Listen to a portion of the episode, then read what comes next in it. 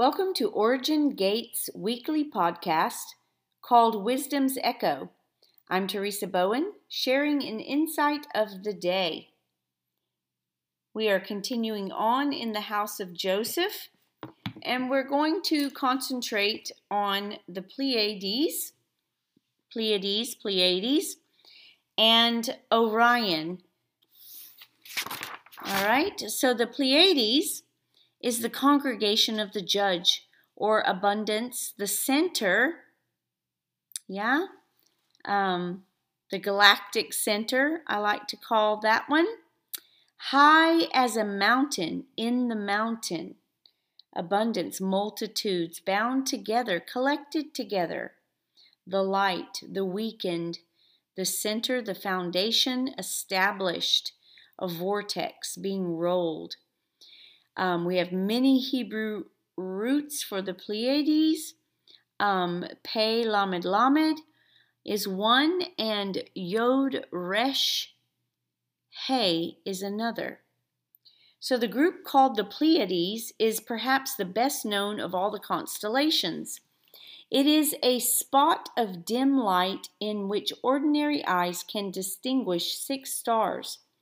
By some, more are discerned, and by the telescope, still more and more as its powers are increased. Greek tradition tells us that there were originally seven stars distinctly seen, but at the time of the Trojan War, one disappeared, going off like a comet towards the North Pole. Um, this group is figured as seven in the mansions of the moon of Indian astronomy. Though in the story concerning the daughters of Kartik are said to be but six, thus indicating the Indian astronomy to be more ancient than their mythology. In the Greek fable, the seven stars were called the daughters of Atlas and Ple, Ple, Pleion. Atlas may mean high, Pleion is a multitude. Four of the names given to the daughters also mean multitude, abundance, as does their oriental name, Al Thuraya. Two others mean that which fails. The seventh and most remarkable Alcyone is the base, the foundation, the center. It will be seen that in these names there is no allusion to the number seven. Those who gave them to this group of stars saw them to be a multitude. The names signifying multitude seem to have been given the whole constellation in the Oriental dialects, that of the Pleiades, by which it is known um, to the Western nations conveyed the same meaning. The star which disappeared seems to have been changing or growing dim when the names Merope and Asterope were given. Wasat, an Arabic name either of the Pleiades or their brightest star, transmitted by Ulugh Beigh from early um, Arabian astronomy is the center. It thus testifies, like that of Alcyone, to the knowledge of the first astronomers of long lost but lately recovered facts. That in this group, in the center of that astral system of which our sun forms part of, the Latin name Vergiliae centre of the revolving contains the same reference, if explained by its primitive roots. The ancient Greek name Alcyone, now so celebrated in the annals of science, is evidently Oriental origin, having the Arabic and Old Hebrew article al prefixed to its root, sion, center. Its meaning center foundation anticipates one of the greatest achievements of modern astronomy the discovery that to this point this center gravitates the whole magnificent arrangement of stars called the galaxy to which our sun belongs. The latent, long overlooked meaning of these names exists in the dialects of the countries in which it is allowed astronomy had its birth. A most important sanction is thus afforded to the explanation which attributes to the name of astronomy a significant far beyond the idle tales of Indian, Egyptian, Greek, and Latin mythology, a significant discoverable by the primitive roots they contain and connecting them with the prophecies recorded in the Holy Scriptures. Wow. Wow, wow. And this again, I'm reading from The Mazzaroth or the Constellations by Frances Rolleston. If you're interested in getting that, I got it on Amazon. So remember in the book of Amos, uh, he mentioned uh, the Pleiades, Arcturus, um, which is Ursa Major and Minor, the, the, called the Great and Lesser Bear, or the uh, Big Dipper and Little Dipper, as we're commonly known here, maybe throughout the earth, I don't know, and Orion. Um, so now uh, I'm going to read you some things about Ursa Major and Minor, just because it's kind of mentioned in the book of Amos, and we're going to continue on here. It's been remarked by Oriental scholars that the Arab astronomy abounds with allusion to cattle, but without observing that the camel, the peculiar possession of the desert tribes does not exist among the emblems. Only once, if at all, does even the name occur among, the more obscure names of minor stars, as it is said to do in Cancer, or also known as the tribe of Issachar, were um, proof needed that astronomy did not originate in Arabia. This circumstances would afford it. The cattle with which the nomenclature of the stars abounds are the lamb and the kid of sacrifice, the flock of the shepherd, the sacrificial lamb and the bull of the zodiac, where the Western nations still behold them.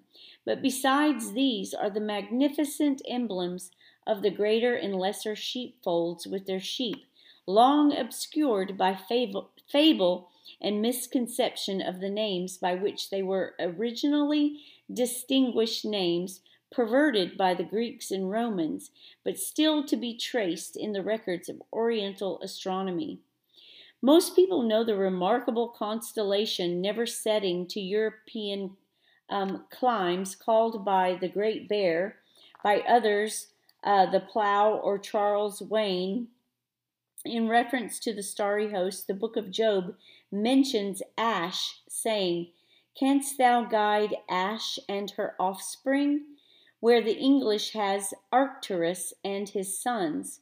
Accordingly to the confessedly imperfect Greek translation of this most ancient and difficult book, it is not, however, far wide of the real meaning in this place as Arcturus, though not in the same constellation appears to lead or govern the three stars, where we still find the name Benet Neash, the daughters of Ash, the assembled.